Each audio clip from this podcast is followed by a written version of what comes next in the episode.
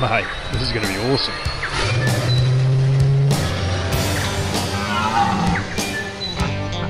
He's must had to come down this hill. Hit him. Hit him. It's more than just a hobby, it's who we are.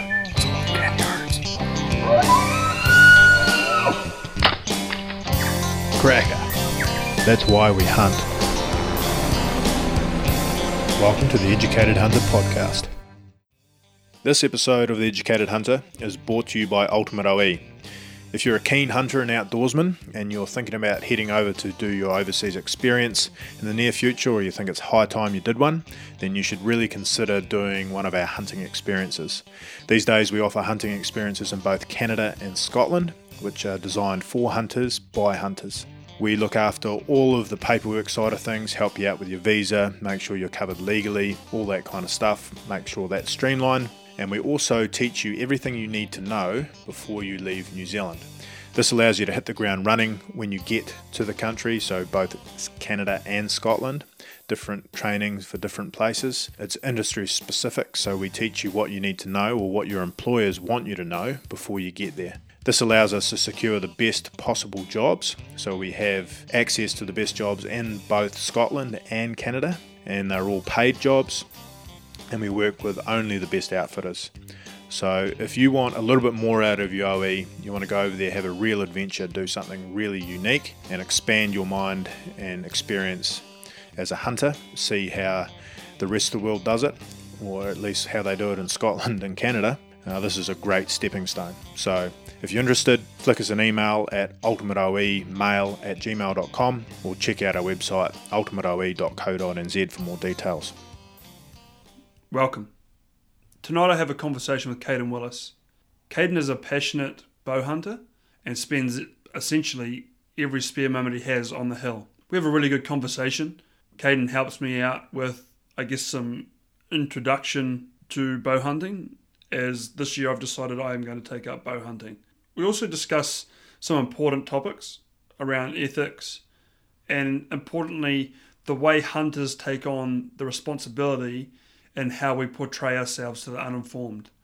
And typically, this is done through social media. So, the need for ourselves to take on a editor type role, but what it is that we share needs to be positive. It's a really good conversation. I certainly learned a lot from a young guy. He's only 21, but has a big maturity in hunting. He's done a lot. So I won't hold us up any further. Please enjoy the podcast with Kadin Willis. So uh, welcome, Kadin. Good to have you here. I know, uh, you know, last week you sort of battled man flu, and we've got through that, and uh, now we're here to have a good chat. Yeah, yeah, that man flu hit me pretty hard as it does, but you know, it's good to be here. Good to be here. Cool, thank you. So obviously, um, the little I know of you, because I don't, I don't know you personally. As say, we've got some common friends, but um, you know, I know you're a very avid bow hunter. But I guess the bow hunting probably isn't where it started. So where, where did hunting start for Kadin? Like, where was your what, what was your introduction to hunting? Well, to be honest with you, bow hunting was my introduction. I've bow hunted my entire life. Um, my father's got pictures, like in my little baby photo album, with me in a backpack and him bow hunting. Right. So I, I was pretty privileged growing up. He was just dead set into bow hunting. Uh, Yeah. Did a dabbled in a bit of pig hunting um, when I was younger, but just mainly just bow hunting. So he was in his bow hunting prime, as you could say, when I was when I was young, sort of in those ages between like born and ten to twelve. He was just flat out. And so those are those prime years when your, your old man becomes your idol and you're just flat out Yeah. following him around. And it just it just stuck from that and I've Yeah. ne- never looked back. that that sort of must, I guess, buck a traditional trend, or definitely the version I had of traditional t- trends. Like I sort of, from my work overseas and so forth, I've seen rifle hunters transition to bow hunting, uh, partly to I guess to recreate a challenge, I, I guess, and and and and yeah, I guess recreate a challenge, find some new um, respect and challenge within the industry. Um, but certainly you've bucked some trends. So so your dad's a uh, an efficient bow hunter. Yeah, yeah, Yeah. yeah. No, And- he loves it. He still hunts with a bow as well. Yep, he does. He doesn't do as much as what he did. Um, I hate to say it, I think I took the sort of shine off it for him because as I got older, um, any opportunity we'd see, he was really good and he pushed me out front to just have a crack at it. More often than not, I'd bugger it up, but uh, that's the best way to learn. Yeah. Um, and he's slowly starting to get back into that now. Yeah. Um, he had a really good roar and shot a couple of good stags and that sort of thing, and so he's quite chuffed. And um, yeah, That's that's cool. So you, I guess you know as we get older and transition transition through hunting and working and living in different locations, we pick up new idols or people to follow within the hunting. But your your father is essentially yeah, was your 100%. mentor, is mentor. It still is like he's Yeah. still the person that I want to be with my bow hunting. Mhm. Um, so when I was young, he was shooting big boars and record book tahr and stags and all sorts of things, um, and he was doing very well for himself. And so to grow up around that, that's all I ever want to be. Um, and now living here in Canterbury, I'm just still flat out trying to do that, but I don't. So I, I grew up in the Marlborough Sounds, so I grew up chasing deer and pigs. Um, round here, I don't really have anywhere to chase them, and so I just go up on the public land just like everyone else, and I bow hunt for tahr, hmm tahr and chamois, and uh, it's an epic challenge. Yeah. It's unreal, but once it all happens, it's so fulfilling, and that's something that he hasn't done that much of over the years. Like he's done done a bit, but never as often as what I do now, and so it's quite cool to be able to do a different challenge that he hasn't done that much of. Yeah, so like listening to you you say that because obviously as I create more interest with this podcast, people start messaging me privately with different topics and, and so forth, and a lot of it comes down to um, you know the the DOC land and how arguably in some areas it's hard for people to get into hunting on those you know areas based on the, the numbers of animals um, access and stuff and then here you are and and again excuse my ignorance if it, if it comes across that way it doesn't mean to come across that way like as a bow hunter with arguably more challenges than a rifle hunter still achieving regular success is that fair to say Yeah, yeah, reasonably regular Reasonable- success. yeah, Yeah, yeah. my bow enjoys going out for hikes, so Yeah. that's a win. yeah yeah Um, yeah, like the animals are there. You just have to look for them, and the more experience you get on the hill, the better you'll get for that. Every bit of DOC land is is just as good as another, really. Um, so a lot of the places I hunt tahr are very, very frequently hunted. I sat on a ridge one day and I watched nine parties of hunters go past, and I still shot two tahr that evening with my bow. It's just all just get away from where everyone is. Um, wait till that prime time and just playing your stalk. I think that's the main thing about bow hunting is you have to plan your stalk a lot more. And once you start doing all of that, then you could have just as much success on public land as you can private land. and and and planning your stalk as such. If you're sort of, and this is going to segue into, uh, I guess, hunter safety. Like, if you're in the bush hunting animals with a bow, I assume there's a lot of the, a lot of the stuff's going to be very from a rifle hunter because I'm not a bow hunter. at Yeah, this for sure. Um, there's going to have to be, I would assume, more emphasis on looking at that animal, identifying that target. Yeah. Um, you know, just being very wary of what part of the animal you're looking at, because essentially, you know, you, you- Yeah. there's a an element where you need to be more accurate with your kill zone. Um, like, and, and and I've mentioned this in previous podcasts with the way um, hunting restrictions are imposed internationally around aging animals, sexing animals, sizing animals, arguably creating a safer environment for hunters. And then as a bow hunter, you're, you're sort of ticking those boxes without any enforcement to do so. Is that, is that fair? Yeah, well, you just have to be so much closer. Um, as we all know, sometimes in the bush it's hard to tell. Um, but with the bow, everything has to be spot on to make a like a clean kill. So you're not going to be taking a like a shot through 50-50. bushes. Or, yeah, Yeah. like a yeah 50-50 shot. You just sort of you try and avoid those sort of things because the you need the like the best chance you can get to kill an animal with the bow. Mhm. Um, and me myself, I try not to take a shot unless I'm hundred percent sure I'm going to have a clean kill on the animal. And so whether that means get closer, um, be able to see more, and all of that sort of jazz, it just it's just one of those things. And, and I guess eventually, part of it also is just not making a shot and being happy with that. Yeah. Yeah. Sometimes that's what happens. Like people would fall over backwards when they like if they found out how many stalks I have that just don't work. Mm-hmm. Um, it happens all the time. Like I stalked a big boar uh, three weeks ago now, and got into six meters of him, and he's digging a big hole, and he was a really good mature pig, digging a big hole, and I could only see the sort of like the top third of his back, and with a rifle you could potentially put one through his shoulder blade, and that's the end of that, and he's just going to roll down the hill.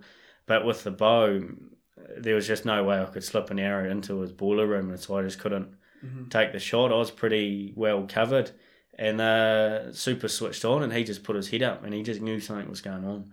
I was dead still um, behind him at a Gary bush. He couldn't see me, um, and he just turned and just walked away. They just don't. They don't think about it. They just walk away. Once you get inside that super close range, the animals don't muck around. They just, if they think something's up, something's up. Yeah, so so that's because I, I like as a rifle hunter, I really haven't. I've never probably been that close to any animal. Um, not not deliberately. Yeah. Certainly, there's been animals that have surprised me as much as them. But um, so that's a common like when when you get that close to an animal, they don't really need a reason. If they feel uncomfortable, they just get up and move. Yeah, big boars and bull tahr are really bad for it. They'll just, it's the same as if you're chasing a, a stag round in the roar in the bush. You'll be roaring at him, he'll be roaring at you, and the moment you get a little bit closer to him and you roar back, he'll just walk away. Yeah. They do the same thing. Like once you're in close, even though they don't know you're there, um, they sometimes just put their head up and walk away. Tahr are real bad for, because they've got such good eyesight. They'll just catch a glimpse or anything really. They might see you'll be crouched down behind a bush and they might just see a little bit of movement. And once you're inside that sort of 30 metres, once they catch that bit of movement, that, that's all and they're, they're gone. Yeah, right. You can't really blame them for that. Like as a Yeah, that's as right. A, as a as an animal that you know is, is being you know well, arguably hunted by a predator. Um, Yeah. You can't blame them for that. So I know trying to track you down for this podcast. Um, you were sort of you, you mentioned on the phone like I've been hunting every opportunity since March was it Oh, February. February you know, Yeah. and we're now mid two thirds way through June. Yeah. Uh, so your your your frequency on the hill is high. Yeah. Yeah. Yeah, I'm just flat out. Yeah. Um, I just love being out on the hill. Mhm. Love being out there with my bow and the challenge. Like, haven't had a, a lot of success over that time. Mhm. Um, but you got to be in it to win it. You Mhm. won't shoot them sitting at home, especially with the bow. Yeah. Um, so I've been out there just trying to maximise my time on the hill to hopefully get opportunities. Mhm. And more often than not, it just hasn't quite worked out with this sort of changing weather. It's changed the wind a lot. And so the wind will be going up the gully and down the gully, across the gully. And there's been a lot of close encounters that have been busted by the wind recently. So you must, you know, based on that frequency and then the the comparative success or, or the measure of success on a on a successful kill, because obviously I, I fully appreciate there's a lot of other successes going on that's not only a reference to the, an animal dying. You must be quote unquote quite pig headed or resilient, like you like there must be something that internally that just drives you every week to get better, to achieve more, to get a bigger animal. Like there's got to be something going on that Yeah. drives you. I think I think I've got a few too many screws loose to be honest. far too young and far too fit for my own good. Yeah, Um, just yeah, I don't know what it is. I'm just always mad keen to get out. Like living in Christchurch here sort of knocks me around Monday to Friday. I'm in the city, having come from high country contracting down south, being in the hills every day of the week, then the weekend roll round and just be hunting. It was it was it was luxury to be honest. yeah, Um, and so it just drives me insane in the concrete jungle. And then once the weekend rolls around, I'm just into it, rain, hail, or shine. yeah. That's good. And you got to do it while you're young. I was maybe not that that uh, that. Um, I guess my volume probably wasn't maybe that high Um, well, it's arguably that high, but probably not as intense. You know, I grew up doing a lot of pig hunting and, and stuff like that. So I hunted every weekend or two or three times a week, but I had the avail- avail- availability to go home daily type thing. You know, I assume you're out a lot more than that. Um, so, so you're obviously mad keen. You've got some screws loose. Um, like, how many animals have you now harvested with this bow? Never a clue to be honest. Mm-hmm. Enough that I'm not hungry. yep. So that's a big thing for me. I'm not really one to just chase numbers. Mm-hmm. Um, my partner and I, we live off the animals that I shoot with my bow, Mm-hmm. and I get a really good kick out of that. That the meat we're eating every night is like meat that I've harvested with my bow on the hill, Mm-hmm. um, which I think is quite neat. Yep, definitely. And uh, like I, I run on that same thinking, albeit with a rifle. Um, you know, I think it's really important to have a family that I provide for uh, that eat good organic meat. Uh, and I, I think it's it's something we as hunters in New Zealand probably undervalue. Really, um, I know I know we all enjoy eating it, but it's something that you know we should put more emphasis on our hunting, like the resourcefulness, the using all the meat. Uh, Yeah, hundred percent. we are a little bit complacent based on the fact we don't have to be. We don't have to be any more than that. Yeah, Um, and I actually I read a um, read listened to an audiobook the other day, and, and one of the word the lines that came out of it was, "You are what you eat." Ate, and the reference where they were going with that was the the health and the nutrients you get out of your meat actually comes from what they ate. And then when I think about that, and I think, well, our wild animals are on land that never had any chemicals, never had any spray, Mm. never had, you know, so it's, Yep. it's it's not only a fit, healthy animal, like what the animals we're living on is, you know, good, nutrient, healthy stuff. So I really like that aspect of it. But um, so so for a bow hunter in New Zealand, um, like what is your what is what's your ultimate like what's right now, Kadin Willis, what is it you want to achieve? Uh, for me, what I want to achieve isn't just in New Zealand; it's in the like the South Pacific, so Australia and that sort of thing. Is the South Pacific 15? Um, so I'm well, sort of chasing that. I'd like to chase it. I just don't have the time to do so. There's too much hunting to do around home first. Um, and so that's my main goal at the moment is to get all of the 15 recognised big game species. So what, what, can you identify those 15 for me? Uh, there'd be tahr, chamois, whitetail, rusa, sika, wapiti, pig, hog deer, sambar, Red, I think you missed red. deer. red, fallow. Mhm. Um, I know goats are on there as well. Yeah. Um, The other, the other buffalo, or is that? yeah, sorry, buffalo, banteng, and Axis, Chital? yeah, chital. Yeah. Sorry, yeah, Yep, chital as well. about there. Yep. Yeah, so I'm most of the way there. I just have yeah, good. Yeah. It's, it's, a hell of a mouthful. Yeah. But so I just need to chase a wapiti and sika here in New Zealand, Mhm. and over in Australia I need to chase banteng and hog deer. They're Mm-hmm. the only ones out of the fifteen that I haven't chased yet. Really? Um, so yeah, we'll just keep keep keep trying when Chipping the, it away. yeah when the Yeah. chance pops up. so there's up. a. Are, they doing hog deer on on the mainland now? Is that is that achievable? Like the, I, I don't know a lot about them, but the little I do know, they were Snake Island. Is it? Yeah, uh, I think group? they are still like you can still hunt them in Victoria. Mhm. I don't know a lot about them because they never really um, came under my radar until Mhm. they were a part of the fifteen. Yeah. So in the in back to hunting that fifteen, is that any sex, or do they have to be male, or is it? uh, just any sex, it's more a species thing. Mm-hmm.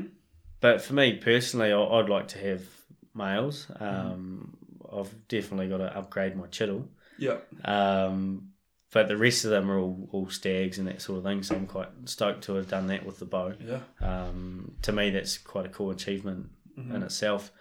And yeah, just have to just keep chasing those other ones when the opportunity turns up. Hmm.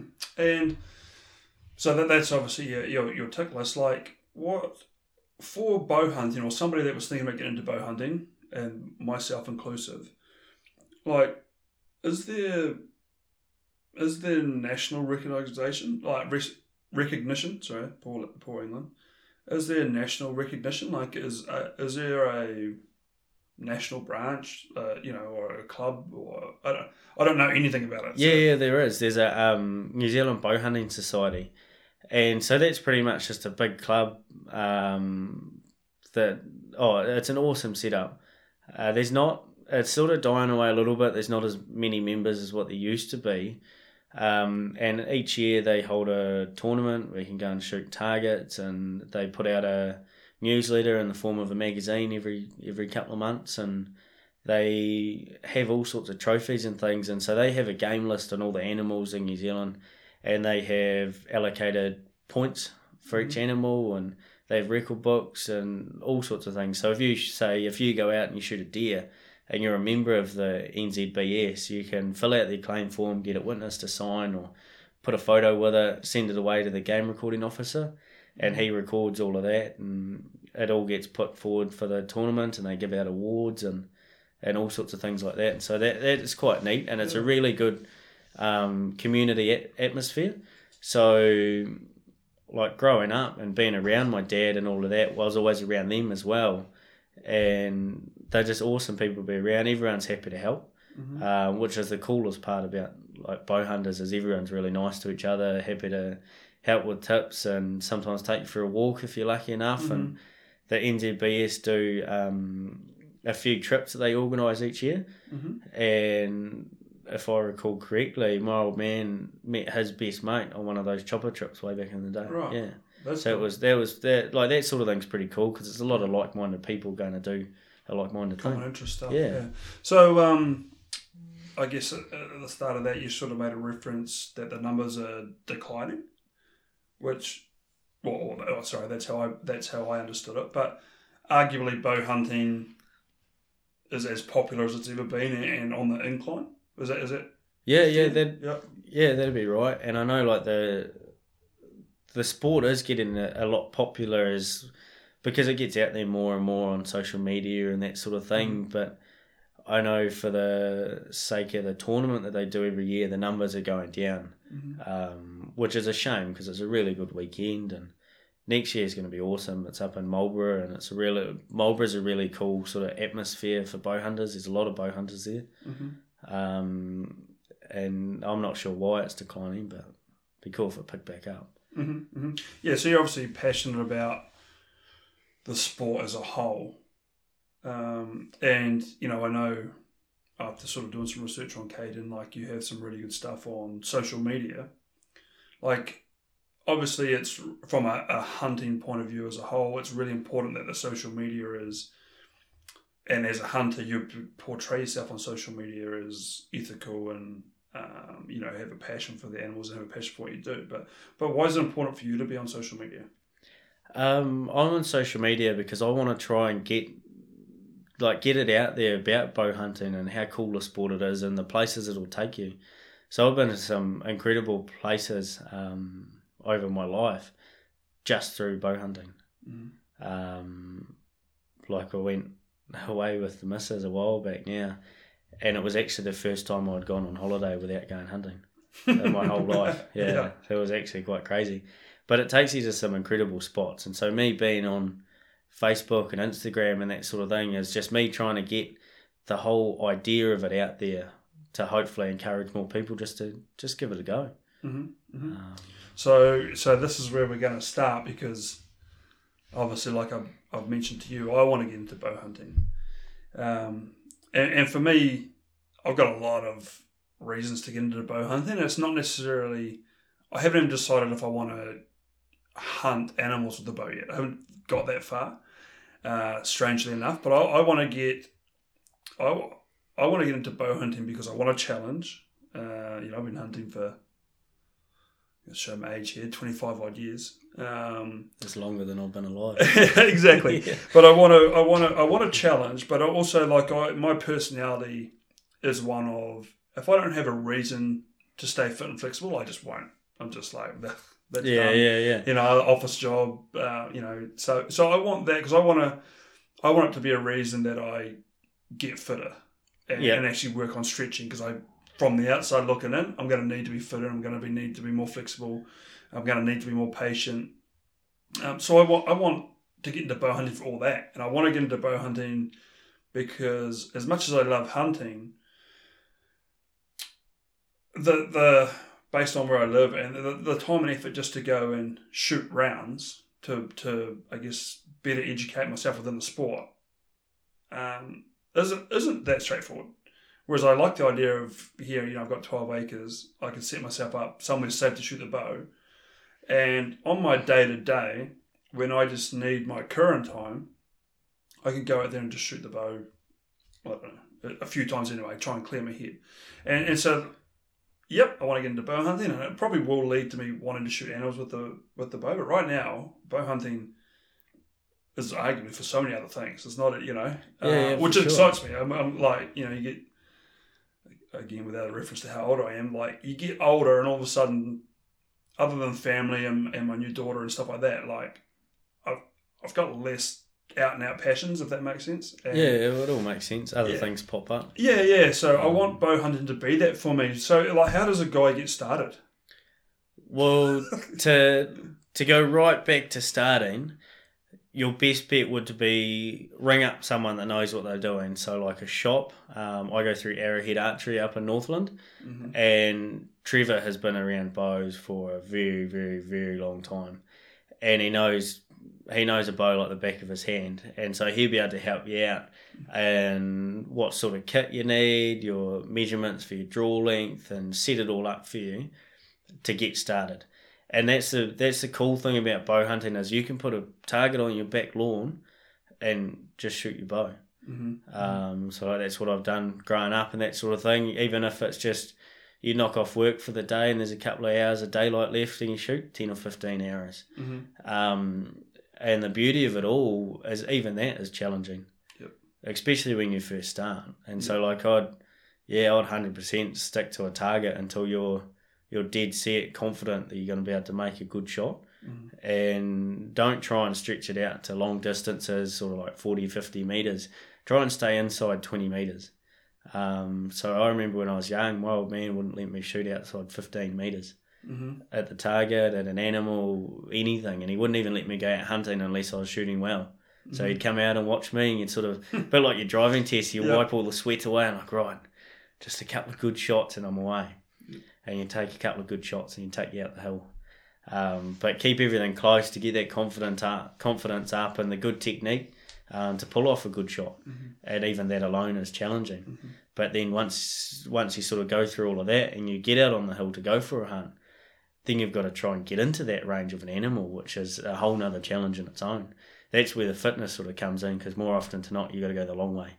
You got to loop around the hill so it can't see you and come up over the top and bits and pieces like that. Every now and then it sort of happens straightforward, but not very often. Not as a whole, yeah. yeah, That's awesome. That's that's a really uh, like regardless of whether you've obviously gone down the bow hunting uh, route, but even if you chopped and changed and picked up rifle hunting, like the the theory behind your father teaching you, no, if you bow hunt and this is this is what you need to be achieving. This will create ethical kills. This will, like you know that Yep. was really good material to learn as a young fella when you're that keen. Like you know, I can imagine when I you know compare that to my father teaching me to hunt.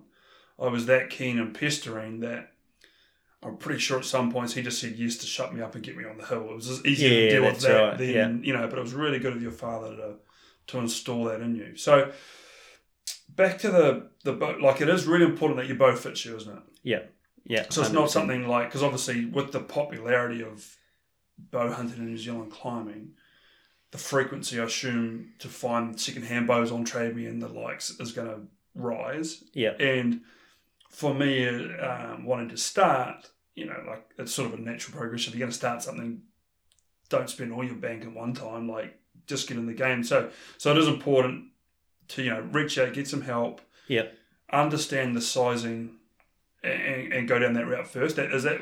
That Like- is- yeah, like if I was starting again, that's what I'd do just to make sure everything fits because it'll be frustrating if you get a bow and it doesn't fit properly and you're trying to shoot and it won't like you'll have trouble with it because like you can't settle properly and say your draw length is too short, you're sort of like sort of cramming in to to get to your anchor point, and when you shoot, things move, and it's just inconsistent. And so yeah, you're better off to get that professional advice to to get the right kit And- from from the get go.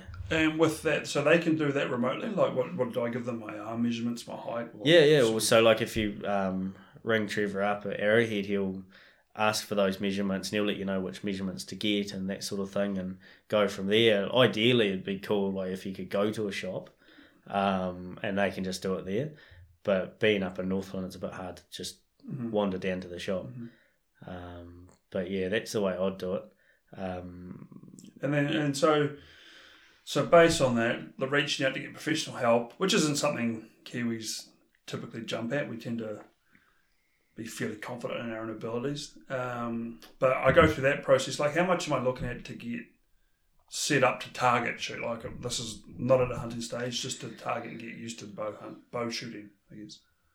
It sort of just depends, really. Um, anywhere between like eight hundred bucks and sixteen hundred bucks will you in a bow. But like personally, you're better off to spend a little bit more to start with and get a better quality bow that's going to perform better um, to give you a really good idea on it than getting something cheaper that may not go that well. It's sort of like if you now as a grown person you're going to hunt and fish and you buy a 22 so you'll spend half your money on that, and then six months down the track, you're going to go and get a 308, but you've already spent half your money. That's the way I look at it. People look at it different, but I think you're better off just to get that quality gear to start with. It doesn't have to be the duck's nut straight off the bat, but something decent that's going to shoot really well and mm. give you a really good idea on what it's Give you like. a really yeah. good indication on yeah. how it feels. So, so then, for somebody like me, give me an idea of how many practice shots. Like, what do you do a week? Like, what's what's consistent? You know, on the average of because now you've I understand you do quite a lot. So, you know, of hunting. So the practicing probably is a bit lower at the moment. You know, being that you've been on the hill for five months, but average it out. Like, what sort of what should I be doing? Well, just even just a handful of shots after work each day is good. It's hard now in the winter because it's it's dark right. by the time you finish finish work. But so like at the start of this big run I've done hunting, I was shooting my bow every day after work. So I might only shoot. Some days I might only shoot five shots. Some days I might shoot thirty shots. Um, just to keep that consistency. Everything feels good. You're shooting well. Your shot sequence is consistent, and yeah, like the more you practice, the better it is. Practice makes perfect, hundred percent. Yeah. Um, so yeah, starting out, you well, starting out, it's it's such a fun sport. You honestly want to shoot your bow all the time. Yeah. yeah. Um, but like say because you're a busy man with your new daughter and that sort of thing, like fifteen shots, twenty shots a day. Once you're all sighted in, you you'd be humming in no time. hmm Yeah, awesome. No, that's really cool. So now a couple of sort of, I guess, questions that I, have wanted to ask a bow hunter from a rifle hunting point of view. Um, and it's probably a little bit difficult based on the fact that you started bow hunting and I wasn't aware of that. But one thing that goes through my head, and I,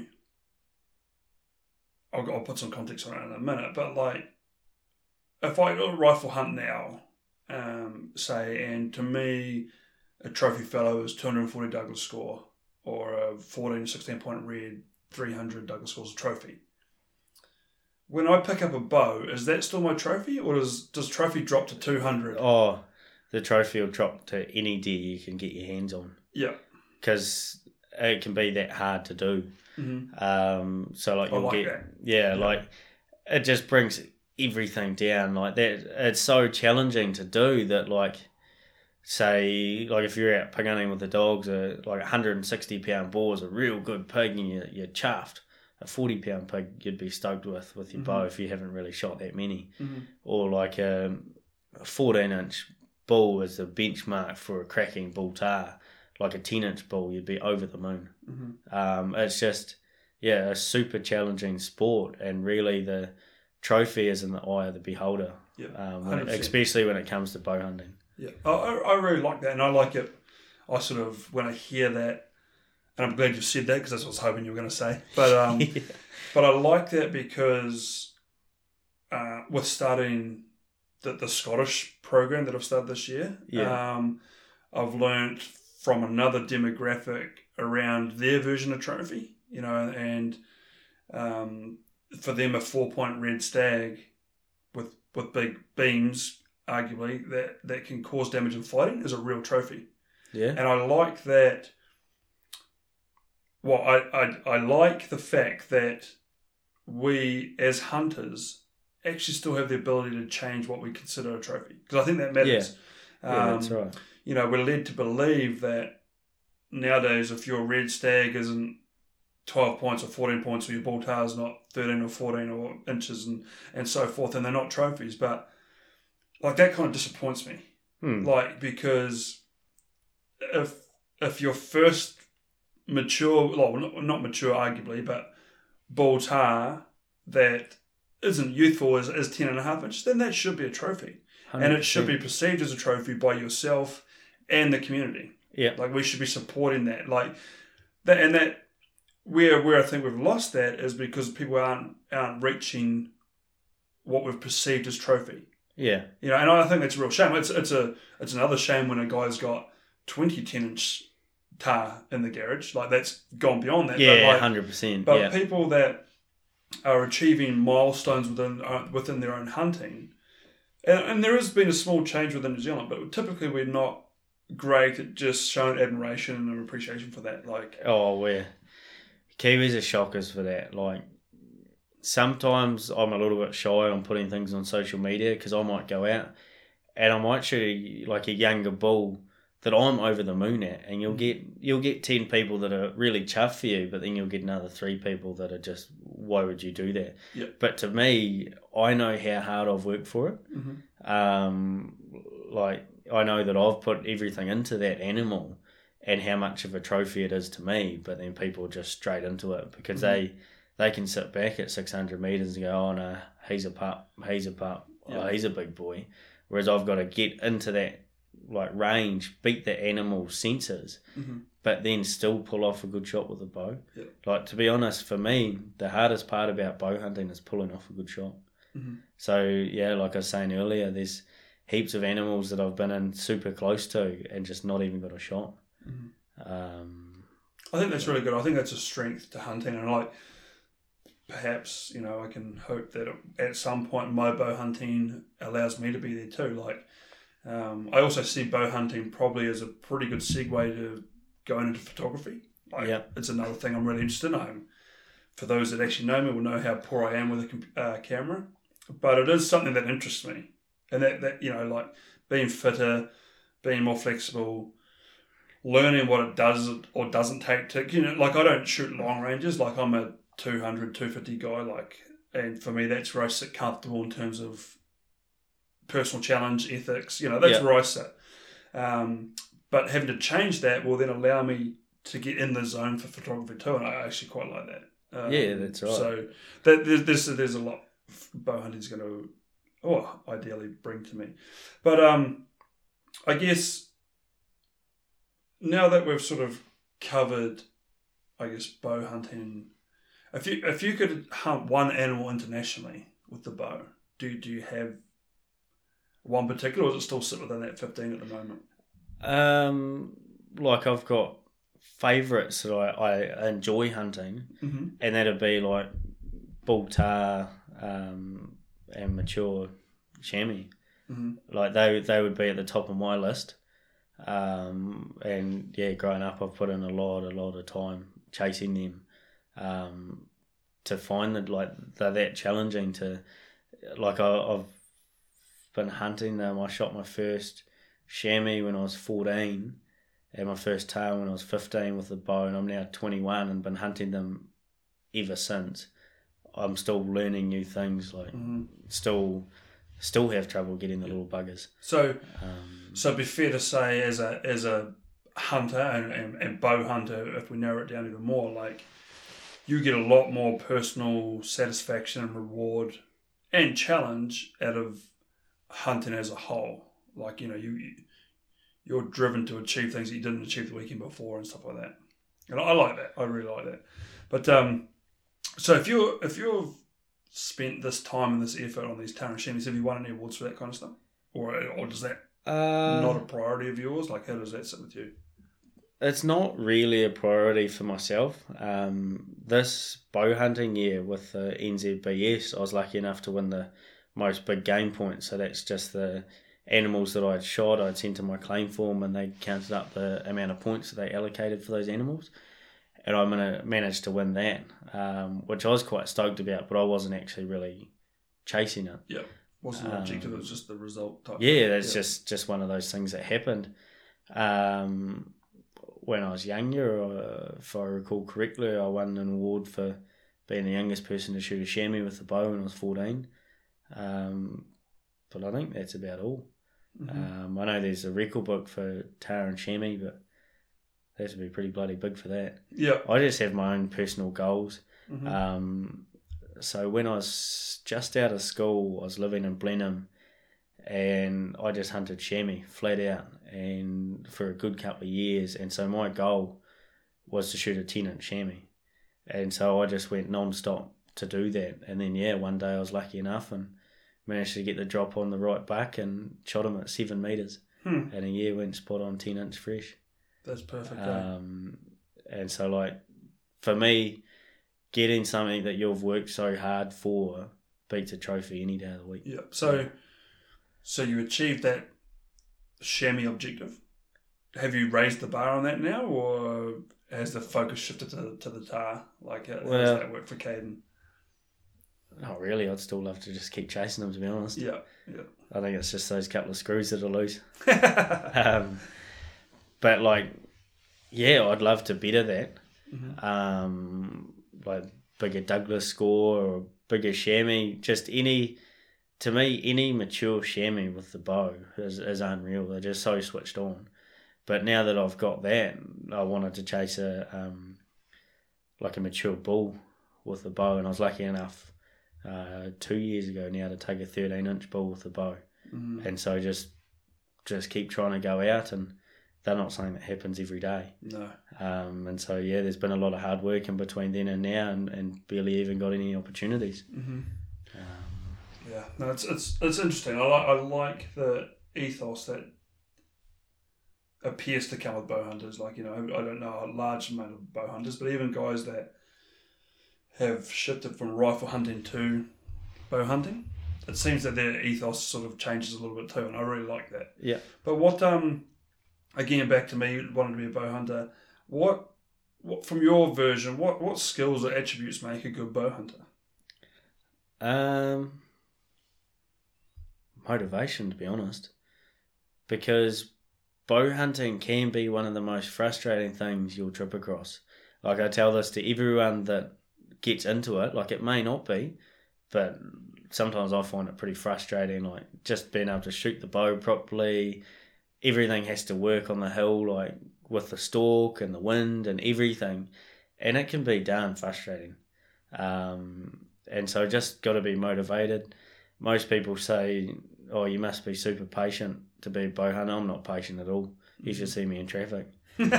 Um, I'm not very patient at all. You can always find a way to get around and in on it. And when you're sitting there within, say, 30 metres of a bull tahr waiting for it to turn, patience is the last thing on your mind. You're just stoked to be that close. Mhm. And so patience sort of comes into it, but sort of doesn't. Just, yeah, like I say, motivation. You got to be keen. You won't shoot them sitting at home. Yeah. And a big thing is willingness to leave the rifle at home. Yeah, You'll never ever shoot that'll something. probably hard for Yeah, you'll never shoot something with your rifle on your back because a lot of people that are getting into it, they'll bust one stalk and they'll find something else in a good spot. They'll get into that 200 and they'll go, oh, nah, bugger, and they'll blow it away. Yeah, Um, just be prepared to sacrifice a few animals. Leave that rifle at home. Mhm. Obviously, if your freezer's full enough for your family, yeah, then just leave it at home because it, yeah, it is quite challenging, especially to start with. Um, and just go and have a go. Mhm. Just give it a nudge and see how it goes. Really, yeah. Yeah. So, you know, given that you spend so much time in close proximity to animals, what is it that goes through your head as a bow hunter? And you know, like like what's your mental checklist? Don't cock it up. but you know, like from a from a guy that's like myself that uh, hunts the rifle, like, and I'm watching them from 200 meters, like, really, I'm like, am I comfortable with this shot? Have I got a good rest? Wait for a shot to be presented. Like, Well, you're it's a- kind of like, how do I move to the left? How do I move to the right? As I see it, how do I take a deep breath? Like, like there's so much more going on. Yeah, like, I yeah, get yeah. away with that for the rifle. Well, it's it's a it's a similar thing, but just a different. Like you're hunting with a bow, so you sort of like I'll get in close, and once you get real close, you have to really plan each each and every step of the stalk. So even sometimes you'll take two steps like to the side, and you go, "Oh no, that's not going to work," and you'll backtrack, and you'll have to plan something else. And so you need to be forward thinking on the way in, but then you have to think of where the animal's going to be um, what it's going to be doing, like which way it's going to be facing, and all of that. And what I like to do is I like to visualize the shot, like where it, where I think it's going to be, like which angle it's going to be standing on, and so I'll visualize the shot as I'm sort of trying to multitask and think of where I'm going to go, and so then if I'm visualizing the shot where I'm going to hold the pin, like my whole shot sequence coming a full full draw going to my anchor point, sort of floating my pin over its chest, looking past it into where I want to like essentially hit the animal with my arrow and then just slowly squeezing off the shot. And then so I'll get into that range, I'll sit there, I'll go, yeah, I'm comfortable with this range, comfortable with the wind, um, it's presenting a good shot. Now I'll take that shot. And because I've been visualizing that shot, it's almost like muscle memory. And that's where all of the practice comes in as well. And so if you're consistently practicing your shot sequence and all of that sort of thing, you'll just come to full draw and you won't even have to think. You'll come to full draw, that pin will go to where you are, like you're looking past the pin at like that little spot you want to hit it on. And it all just sort of happens. hmm Yeah, it's funny because I've I've I've fired some bows like my actually way back in my youth, but like yours, my granddad used to make the wooden bows and arrows for the archery clubs of New Zealand. Like Oh, that's awesome. where my archery yeah. started, so it was very primitive. But um, I guess in more recent years, like guiding elk hunters in Canada as bow hunters, and I, for whatever reason, you, some people stick in your mind, and, and, and one guy was unsuccessful with me. I, I had him for a second year, but he was unsuccessful the year before as well. And it wasn't for lack of animals or our proximity to animals. It was he just lost it, and and what I what I perceived as the most important twenty seconds of that whole hunt. Like he just Yeah. lost it every time, and he was erratic and. I could be probably just too excited. I don't know. Like I don't know whether he was valuing the, the money he spent versus needing to get this animal. Oh. I don't know where that's at. But It'll be back fever, 100%. Yeah. Yeah. So my friend Simon up north, he's the one that told me to visualize a shot, and it becomes muscle memory. He's a he's a very good bow hunter, and he also said to me, "Just calm yourself down. Mm. The clearer everything is, like the way he put it across to me was, the clearer everything is when you're taking that shot, the longer you're going to remember it for. Mhm. And so just calm yourself down, go through that shot sequence, and just try and be like cool, calm, and collective. Mhm. But like in that instance, you got a bull elk there bugling. Like I tell you what, I wouldn't be calm. I'd be Yeah, shaking at yeah, the knees just about yeah. falling Oh, over. yeah, I don't, never any any any negative response or blame on my behalf, like because I wasn't a bow hunter. Like I didn't, you know. yeah. Um, but so when you were sort of going through your sequence there, do you? And this is purely, I guess, for my knowledge and hopefully anybody that's listening. Are you often stalking on animals, visualizing where they will end up versus where they are? Because with a rifle, I shoot them where they are. Yeah, yeah, that's right. Other than a small distance. Well, it sort of depends um, when it comes to hunting on the tops, which is predominantly the the majority of the hunting that I'm doing currently. You sort of have to work out where they're going, like if you see them walking through, because it may be too open just to drop straight in on where they are.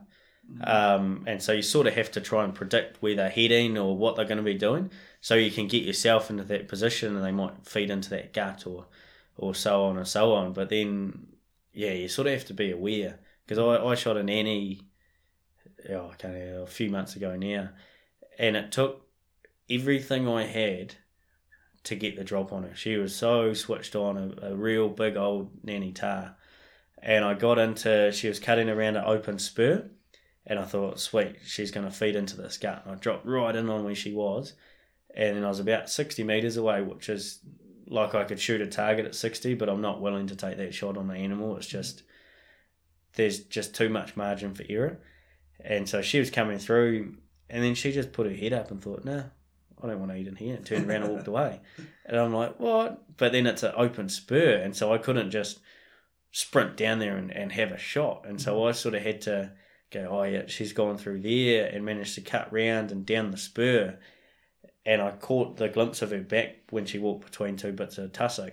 And I thought, oh, yeah, she's gone into here. And I cut across to the side a bit more, being super, super quiet because I was inside that sort of 20 metre mark. And there was a little bank there, and I just thought, she's going to walk out on there. And there was a big rock on the end of it. And I'm like, she's a tahr. She's going to stand on the, she's going to stand on that rock for, for a while. And I just had my gut feeling just said, she's about to walk out. And I just come to full draw. Would have been, yeah, about the time she was about to walk out. And sure enough, she steps up on this rock at 15 metres, but had me just pinned. I was like, I was crouched down and everything, but within that range, she just pinned me down. Something was up again. But because I had worked out where she was going, I, I was ready. And so she was looking straight at me, but the arrow was pretty much on its way. hmm And so she just, yeah, pretty much got herself ready to go in the freezer. Yeah, nice. So, I guess as a bow hunter, and, and my wife's come up on this podcast a few times already. Like she's a vet, um, and, and so she has a, I guess, her own version of um, ethics and so forth.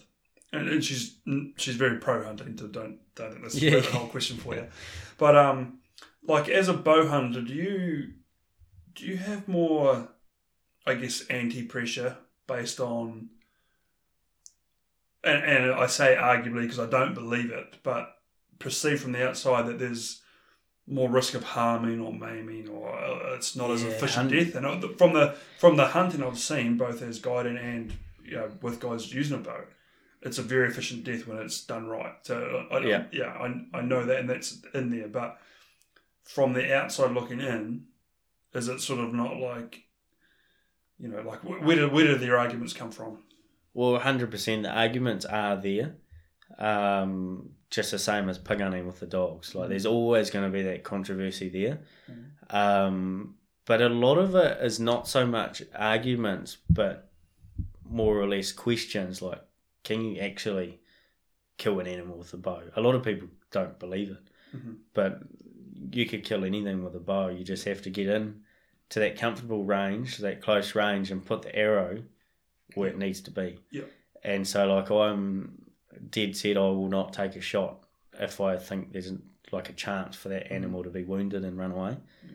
And I think, like, if a lot of people are doing that, then there's no difference between that and rifle hunting. Oh, I, I, It's I actually see it from the few I know, and it's probably one thing that I hope remains whilst the sport grows. Yeah, Um, because I, at the moment, I would consider bow hunters more critical of their own abilities and the resulting injury slash death of the animal than ri- rifle hunters. Because Yeah. anybody can, you know, and I, uh, based on the way the current firearms licensing and so forth goes, like basically anybody can get a rifle. yeah, Anybody can do any number of days on the hill hunting. And unfortunately, what that means is somebody that's done two or three days of one down a range can then go and shoot deer. yeah, And without, with the rifle, without the technology, the ability, and when I say technology, like the optics or the ranging and stuff, like yeah, there's guys going up there and they've got actually no idea how far things. And it's not their fault. We allow it. It's, it's yeah. but they've got right. no idea how far they're shooting. They've got no real appreciation for their own ability. So, eh, comparative to a bow hunter that knows his own limit, and there, there will always be good practitioners and not so good. Yeah, there will always be the handful within that- every, every that demographic, hooker, like- yeah. But I just, I, I think as a whole, you guys are really good. And I hope as bow hunting grows, because I believe it will. Um, you know, like been lucky enough to be around it overseas, and I know how popular it is over there, and we're just typically following New Zealand fashion. We'll catch up, and um, you know, but I just hope that I guess the, the key or the base of the guys that are bow hunting now have the ability to, to share their ethos. You know, Yeah. so the, so the next That's right. line of bow hunters pick up the same thing. Yeah, and that's where the whole thing on social media, like people like myself, we need to be getting it out there, like the good practices of a good clean kill and what you need to be doing with that sort of thing, just to keep that new generation that are getting into it, like on the straight and narrow. Because it's it's it's a similar thing. Like you do get that handful that are just going to go and You if there's lead, if, if there's lead in the Yeah. air, there's hope Yeah. you get the same sort of thing, but we need to try and like as people get educated as hunters, try and steer them away from that as they start. Yep. And I think that's yeah where social media can positively sort Yeah. of portray. And, it. and I think uh, for hunters as a whole, because obviously this podcast is for hunters across the board in any form, like it's really important that we share our passion with the world, but we share it tastefully. Like Yeah. there's got to be a shift in that, and it's happening. But it has really got to be. We've got to start thinking about the actual potential negative consequences that can come from poor photos, um, distasteful shots. Like there's so much positive that can be achieved by hunters showing their enjoyment of the environment, like Mm. good scenic shots, yeah, and right. then respect for animals. Like photo, you you'll have an amazing ability to have photos of live animals in close range, like that. Arguably, photographers can only dream of. Like, but there's so much that we can deliver to the uninformed, not necessarily anti-hunters, because we're sort of really quick to bracket ourselves as hunters versus anti-hunters. But there's a lot Yeah. of people that are just uninformed, and show them that you know, whilst we hunt, and yes, we do uh, kill animals, but we use them resourcefully. But we enjoy what it is we do, and we enjoy the environment, and we challenge ourselves mentally, physically. Like, it, it shares us positively, and that's what we need to be doing with social Yeah, media. that's right, Like, yeah. it, um, the the I, I like to think there's a small change happening, and partly because I see less. Kiwis crouched over the, the head of a stag with its tongue hanging out and blood dripping down and yeah, a DB gun, can gun in the back. between the antlers. Yeah, and- yeah, yeah, The gun pointed the wrong way, the bolts closed, bolts or, down. yeah, or you know, and I'm a I'm a passionate hunter, but I I just cringe when I see the photos of guys with their ripped dogs on Facebook. yeah. Um, or the rope dog on the ear Yeah, it- just it- tuned. It it happens, The- Hmm. and but there's so much in this world that happens, but it just doesn't need to be shared. yeah, that's right. and, And and I, I, there's way bigger pictures than that, and that's a whole other topic. But it just, I think the first thing we need to appreciate as hunters is is how we are sharing our passion with the world. We've got to, as Kiwis, we need to change. I guess our attitude was a little bit like, well, they can't tell us what to do. It's New Zealand. We hunt. We've always hunted, and we'll keep hunting Yeah, that's right. that's that's aged thinking now. Um, Yeah. And you know, I've seen enough of it around the world, and you know, you see other countries battling it severely, and, and some have had lucky wins, and some have had big losses. If if they really wanted to put some pressure here on New Zealand, like it could come in a big form, and and without education, without wanting to talk about it, we'd just try and fight it, and Yeah, that probably wouldn't right. work that well. Nah. So th- th- I think the first step is definitely for, for Kiwis to to share themselves more positively. So I guess I guess because I've really enjoyed this chat about bow hunting, it's very different for me. But do you have one standout bow hunting story that is just resonates with you the most? How was mm. it? Because you've already done water buffalo. Is that what I picked up on? How was your water buffalo hunt? Because I've, Oh. I've shot bu- buffalo with a rifle. So That was that was unreal. So when I I did a stint living in Australia, and did some real cool things. Like that's the beauty of bow hunting. Like everything is such a challenge that you'll end up with so many different stories that just bounce around your head all the time while you're at work slaving away. Mhm. But um, so when I was over there, yeah, went up to the territory and hunted buff, and I was only eighteen, and had said to a lot of people, sort of a couple of years before that, that I was just mad keen on wanting to shoot a buff with the bow, and that nah, can't do that. The bow won't kill a buff, and I said, well, I'll show you, and just the same, like if you're shooting well, have good gear, and can put that arrow where it needs to be, you could kill anything. And so on the first morning in the territory, I was lucky enough to get the drop on a bull and got into about 12 or 13 metres, I think it was, and put my arrow straight through the top of his heart. Mhm. And I think he went 10 metres, and that was the end of that. Yeah. and that's a that's a I've that's shot a with the rifle yeah. and went 10 metres. yeah. They just put that arrow in the good spot and Cool. that's the end of that. But we had one really like crazy hunt chasing the buff. We were out there, sort of on the edge of some thicker like tree country on a bit of a like a swampy wetland as they love to hang out on. And they sort of got a swirling wind or something and they started to sort of move off into the trees. And we looped around because it was quite thick and you could hear them moving around through the sticks and that. And we got in front of them and we thought, oh, this is a that's all good. But when you've got a big mob of buff steaming through the bush, I was sort of starting to think like maybe this isn't a good idea. Yeah. And this buff come through and it seen us at about 15, 20 metres. I was already on full draw and it just come charging in and it pulled up. It was like a false charge. It put its head up, like nose down, just looking down its nose at us. And it was only at about six metres now, just staring straight at us. And it was almost, it all happened so fast. It, it seemed like it took an age. And yeah, I managed to just put my arrow right in the sweet spot there, and it was like a fire hose. The blood was just pumping out, Yeah. and like it was that close. The blood was almost hitting us, Yeah. and I was, I couldn't believe it. I thought we were going to bloody die. I thought I was going to get trampled. Yeah. And the and the buff only ran about five meters and and carked it. yeah. But that was that was pretty crazy for Mm. for a young Kiwi lad to be over there and thinking he was going to get run over by a buff. Yeah. Um, and that was all captured on film, and it's awesome to, Cool. to relive that. Yeah. But there's heaps of oh, there's heaps of crazy moments like that. I remember um, when I was twelve or thirteen, uh, me and the old man were out in the sound, and we seen this pig, and he sort of said, "Oh, it's about a seventy pounder. You have a go at that." And it was walking around this track, and the closer it got, the bigger it got because it was in some quite long grass, and it got bigger and bigger and bigger, and it came past. It was a good boar, and I whacked it pretty good, and it ran down the hill in the scrub and pulled up, and he was sort of yeah, put his bow down and had his camera up and that sort of thing, and it nearly bowled him off this track as it ran past us and down the hill, and we sort of went down, and it was still floundering around, and we got right in on where it was. Uh, it hadn't gone too far, and he's behind me filming, and he says to me, "Oh, I'm shaking like crazy. I was only a young fella. I hadn't hadn't shot a good ball before." Yeah. And he says to me, "When it jumps up, make sure you shot it spot on." I'm like, "Oh yeah, we, we, righto." and we got in That's real when that close. practicing at 12 Yeah, that's right. Yeah. You, you need it to be muscle memory because your mind, it like I remember it like it was yesterday. My mind was going crazy, and we get into about six or seven meters of this big boar, and he just leaps up roaring, just like they do when the dogs Mm-hmm. are on him. But all I've got is a stick and a string, and I line him up, and I smoked him beautifully.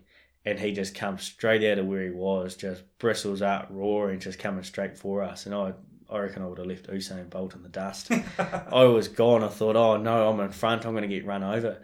And the old man, because we look back, he was videoing that. You just hear him cracking up laughing and not really paying attention. And this big ball just mows him. Yeah. It like blows him straight off his feet. he tries to kick it. It runs into his other leg and he ends up on the floor. But luckily, the ball pretty much just blew him Yeah, off his feet and yeah. fell over. Yeah. Yeah.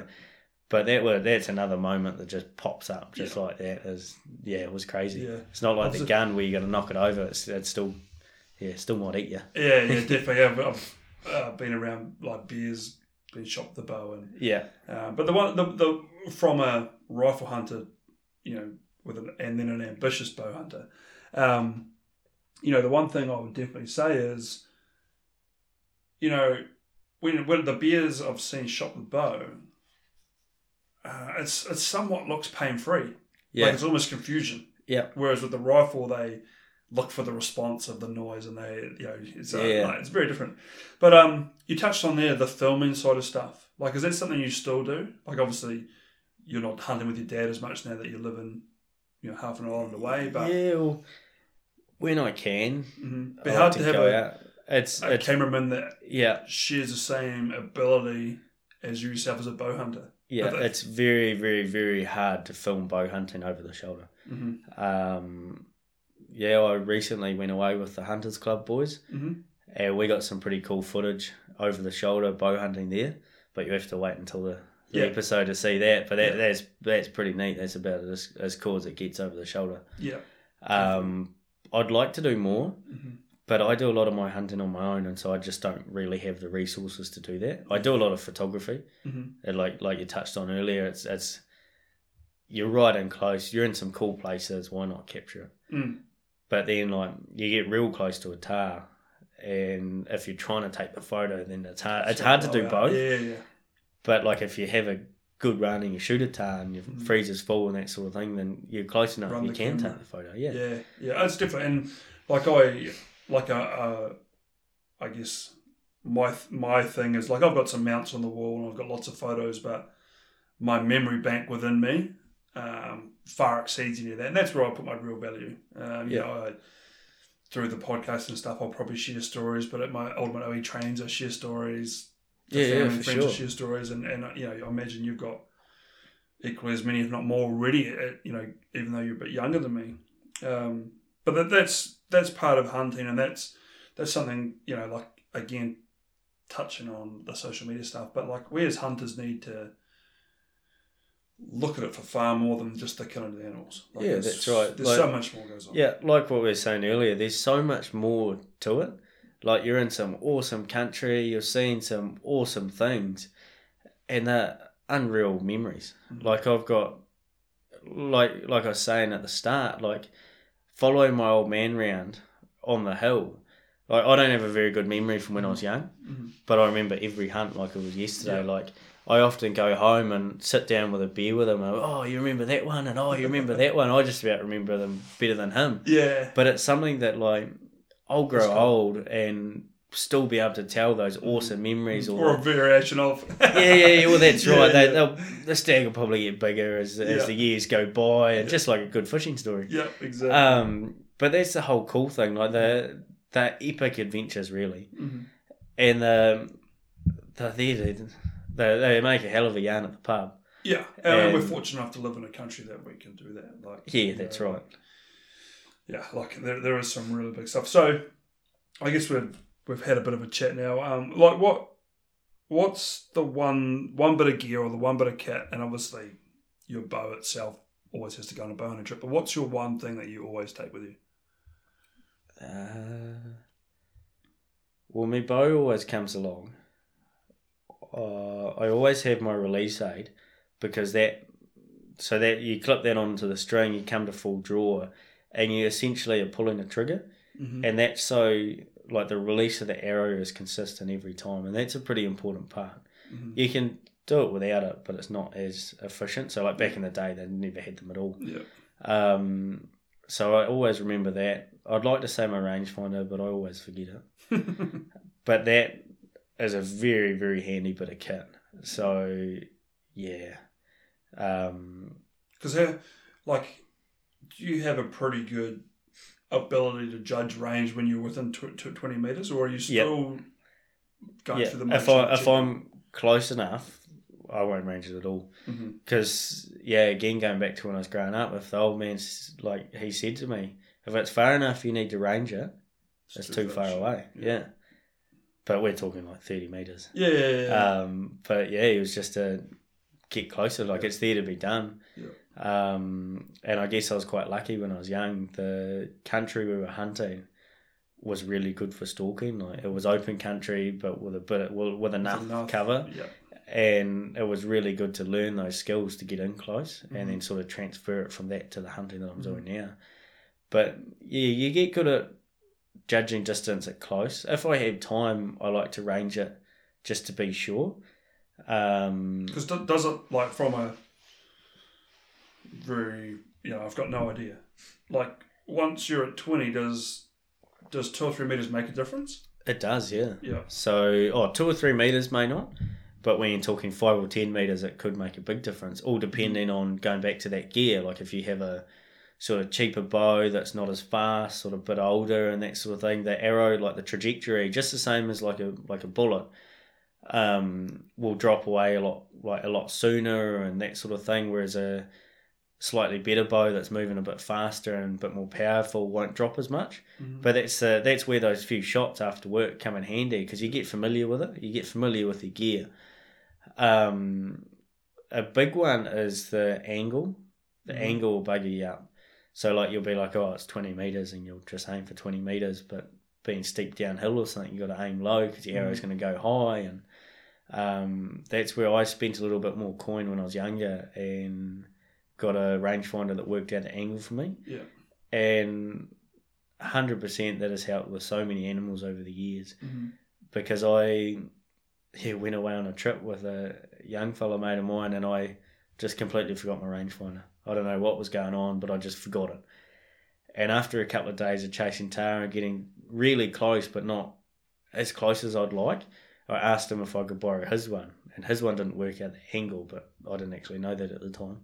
And I found a cracking bull, and I thought, sweet, we'll try and get in. And like he was, he was a thumper, and we'll try and get in, and we'll make sure everything is, is spot on for the shot. And I got into about forty meters, and I'm sitting behind these spear grasses, and he's in this creek feeding, no claws there, some pretty like full on gusts of wind, and so I just sat there waiting, and I'd like pretend to come to full draw. And now it's a bit windy, and I'd just sit there and wait. He was happy as feeding, didn't know I was there and I just did everything right, ranged at 40 metres. I'd been practicing every day leading up to that trip and thought, sweet, chances are mm-hmm. I should be able to put the shot where I want it. And just waited, waited. I would have been there for 15, 20 minutes within 40 metres of this big bull. And then I thought, sweet, now's my chance to take a shot. Lined him up beautifully, had my pin right in the middle of his chest, slowly squeezed his shot off nicely, and arrow went straight over his shoulder. I could have cried. Yeah. Um, it was just the perfect situation, and just not having the right gear and being that little bit like further than normal away, just yeah, just clean missed Right. him. Yeah. but no, you can't win them all. No, you can't win them all, and that's that's why you get back out there, I guess.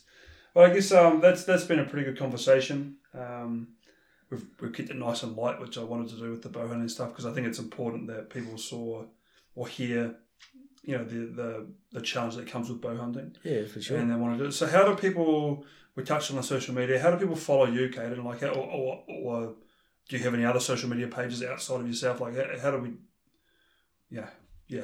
Just tell us. Yeah, so I've got my um, Facebook page that's Kadin Willis Bow Hunting New Zealand, and I've got an Instagram which is just Kadin Willis. Um, if you check those out, like you can see all my photos and a few videos, see what I'm up to, see what trips I'm I'm doing, and you can also just message me on there. I'm open to helping people that are trying to get into the sport. Like it's an awesome sport. I really love it, and I really want to try and get more people into it. So if anyone wants to message me, they're more than welcome to, and I can try my best to help them out. Yeah, cool. So I'll I'll um, share that again when I put the close on the podcast, but also um, we'll have some formal podcast notes on the Educated Hunter page, so they can Yep. go in there and, and get their stuff there and, Yeah, cool. and check Kadin out. Yeah, that sounds good. But that's it. So um, thank you again, Kadin. It's been Oh. really good to uh, have a conversation around something I don't know anything about, but equally have an open conversation with a young hunter in New Zealand that um, obviously puts a big value on practicing. Um, you know, and, and the result of practicing that it has the, the result of practicing has on ethics. You know, in terms of the animals that you're harvesting, the the, the shot placements, um, you know, the, the the background on when the freezer's empty, you go and harvest one, but if it's full, then maybe you take the camera. Like a lot of really good stuff for a young guy. Um, so well done to you for that, Yeah, and, and thank you for your time tonight. Yeah, thanks for having me. It's been pretty cool to be on the podcast, really. It's Yep. an awesome opportunity to try and get all of those things that you just mentioned out there to try and mm. get that sort of like into the young people that are trying to start out, just to mm-hmm. make sure they're starting out on the right foot. Cool. Alrighty. Well, thank you. We'll leave it at that. Cheers. Thank you for listening to the Educated Hunter podcast. If you would like to receive a short email from us once a fortnight that contains everything that we've found interesting, educational, entertaining, or inspiring within the hunting world, as well as updates on relevant hunting issues, our on the ground initiatives, and any upcoming events, please visit theeducatedhunter.com forward slash join.